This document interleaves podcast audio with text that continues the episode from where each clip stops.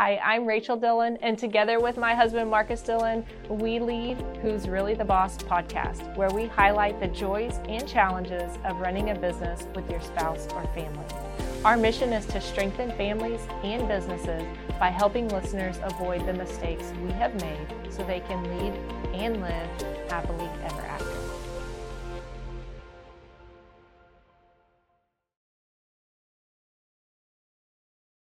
So today we're talking about. Uh, so today we're talking about people that should niche. Is it niche niche down? What do you say? I say niche. Niche. Okay, Yes. I usually say niche. Um, so niching down. You know whether they pick one or they want to stay general. I think this is something that a lot of people have fears about, and uh, we'll talk talk into that today. Yeah, and I often hear the riches are in the niches, So that rhymes. right? So that that's uh Riches in that's the a niches? saying. Yeah, that Yeah, doesn't doesn't that doesn't good. work, right? Yeah. So riches in the niches. Um, but also have heard from very successful business owners that did not niche down. Oh yeah. that their services were for the general population. So it most likely depends on industry, obviously. Also, would depend on what type of services, maybe what area and how you provide services. Those are probably all huge considerations before you say, well, if the niches are, if the riches are in the niches, then I have to niche down. I don't think that that's a blanket statement that you can put across, even in a even an industry like accounting industry. Sure. Maybe it's not niche, maybe it's narrow. That's right. So let's narrow the focus. Let's uh, zoom in. Let's dial in, whatever you want to say there. So, in your example, uh, you had, um, you know, shared a story with me about somebody that stayed very general, but in actuality, they were pretty narrow in the services that pro- they provided. They were only one way to do those services, their process. They served a larger general population, but you could only work with them a certain way. So they stay narrow in that sense. Yeah, absolutely. And I would say for for us at DBA, niching down was very helpful because I was doing the prospecting.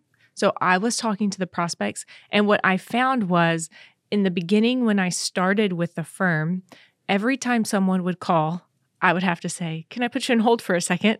And then I would ask you, do we do this service? Do we do this? Do we do this for this type of company?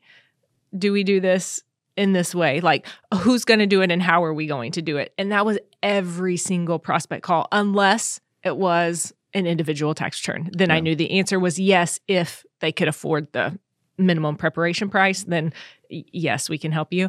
Uh, that was in the very early days. When we decided to identify an ideal client, Hmm. when we decided to identify an industry and even figure out what our services were going to be, so many fewer questions. I didn't have to ask. I knew immediately I could make the yes or the no, make the referral, or start kind of like the prospecting questions. Sure. And I think that's needs to be clearly defined if really to protect the owner from committing to too much or to help the person who is that gatekeeper to know what should be filtered through. So that's that's really helpful. Yeah.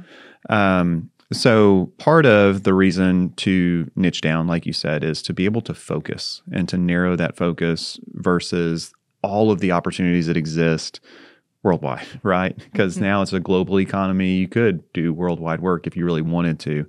And part of the hangup that people have on establishing a niche is do I pick the wrong one? How many do I go with? Um, there's different concerns that I've heard of. Maybe you have a couple as well, but those are pretty much, you know, the main thing. What if I pick the wrong one? Or what if I get into it and I don't like how that is becoming? Um, so, is there anything else that you've heard as far as an excuse on why people choo- don't choose a niche?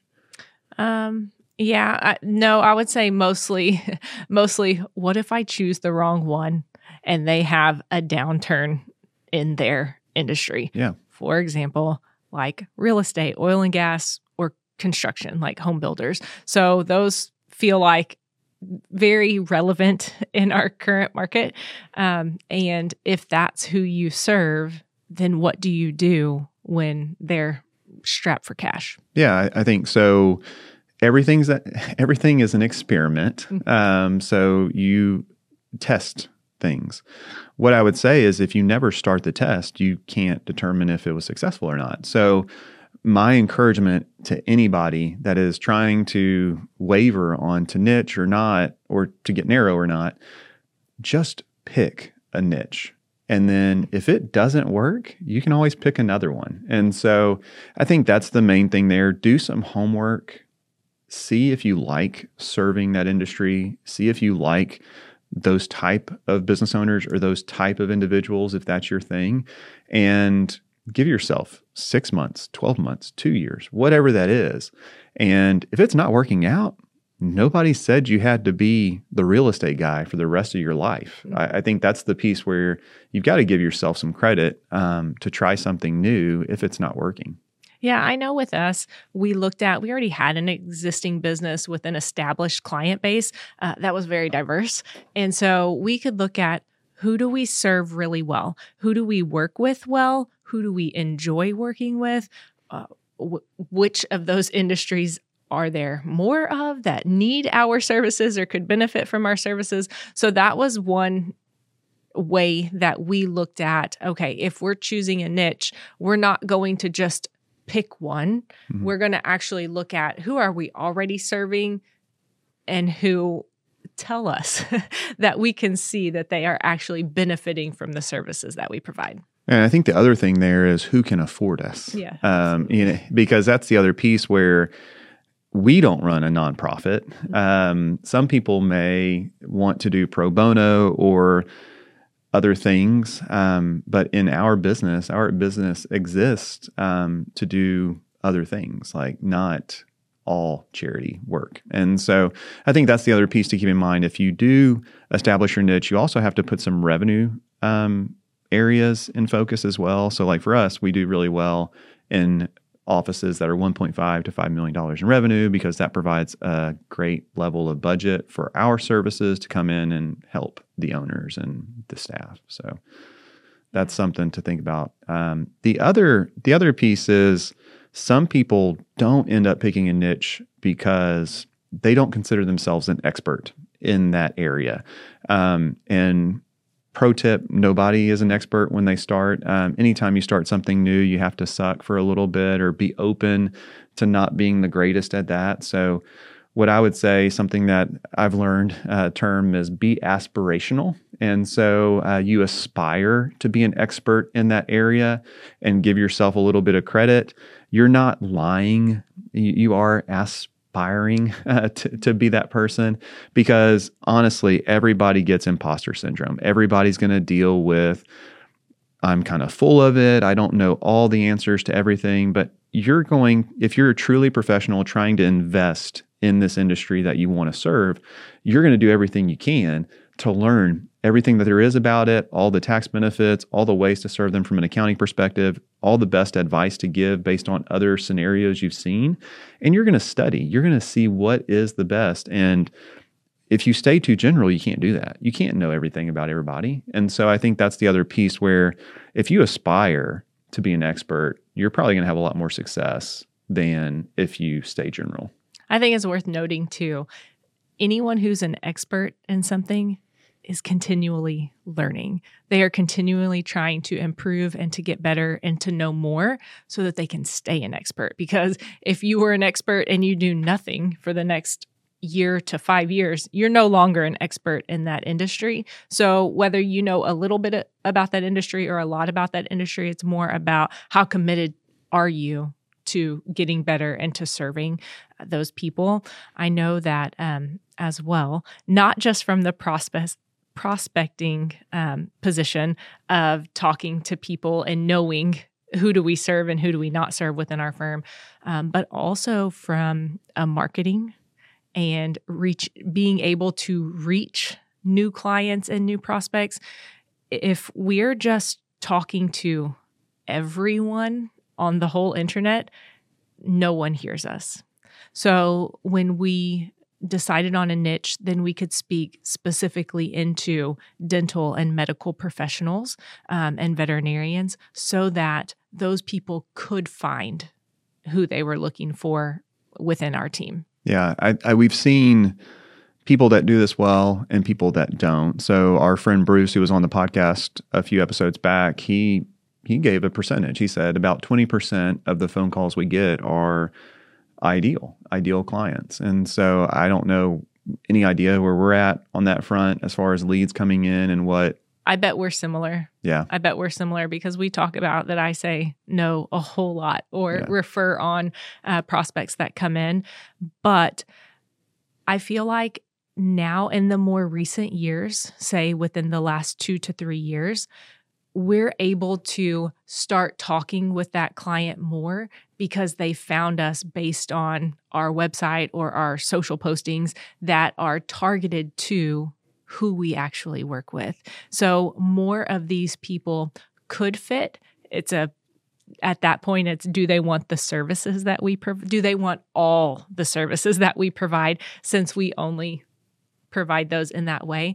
But as far as pro- prospects calling in, a lot more fit into that ideal or what could be ideal um, than, say, eight years ago, nine years ago. Yeah, back then it was everybody with a pulse. Anybody and everybody. Yeah. and I, have talked to firms, and one firm I remember the conversation, and they're they're just up the road in Houston, and uh, I would say about six or seven years back, as we were kind of identifying the ideal client um, profile for DBA they actually asked what our niche was, what we were going to go after, and then they proceeded to tell me, well, our focus is is small business owners and high net worth individuals. And that was kind of it. And then so I said, okay, what do you consider a small business? And they were like, well, anywhere from a startup to I think we have some in 100 million. I'm like, okay, wow. And then high net worth. And they were like, well, we really don't have a uh, a definition of high net worth. And so my immediate question was, who do you tell no? Like, who don't you serve? Because in my mind, like, you have just run the full gamut of everybody I know. Um, maybe not a nonprofit or anything like those people maybe get disqualified, which I think they accepted those as well. Um, but the person that I asked that question, like, who's not a good fit, just became silent. And I didn't mean, you know, hopefully I didn't make anybody mad, but I think they started to really think about like our definition's way too broad. And nothing changed. That person actually left the firm because there was no direction and no vision for the firm. Um, so that's kind of that's also something to worry about because if you can't define that and tell your team who your ideal client is, how's your team supposed to know how to how to refer you or how to bring people in like just everybody i guess? Yeah. so. And i think too how would your team serve those new clients? So i think what would happen in that scenario where every every client's a good client as long as they're willing to pay whatever our service fee is um, the team cannot become experts in anything. They're trying to figure out, you know, everything under the sun, trying to support these business owners with all kinds of different things. There's no similarities between any one business. They can't gain efficiencies. They can't gain expertise. Um, and so that's just another benefit of niching down and being able to provide the way our teams are structured of having certain teams that work on certain industries because they have that shared and acquired knowledge just from serving those clients. Yeah, no, that's really good.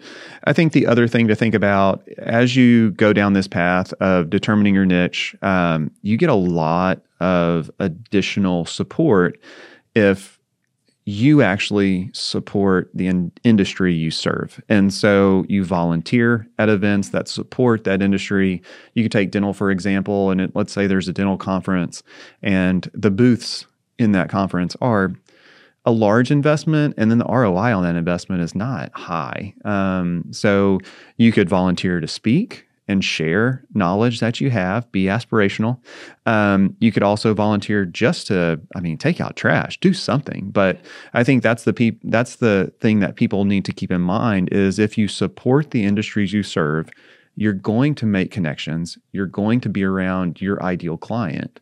And eventually, they're going to come to know you better than you just spamming them or sending them flyers or whatever that marketing campaign looks like. Now, you have to be open to having capacity to serve in some manner. But maybe that's how you feel like you're um, doing your goodwill as far as like your pro bono or your mm-hmm. charity.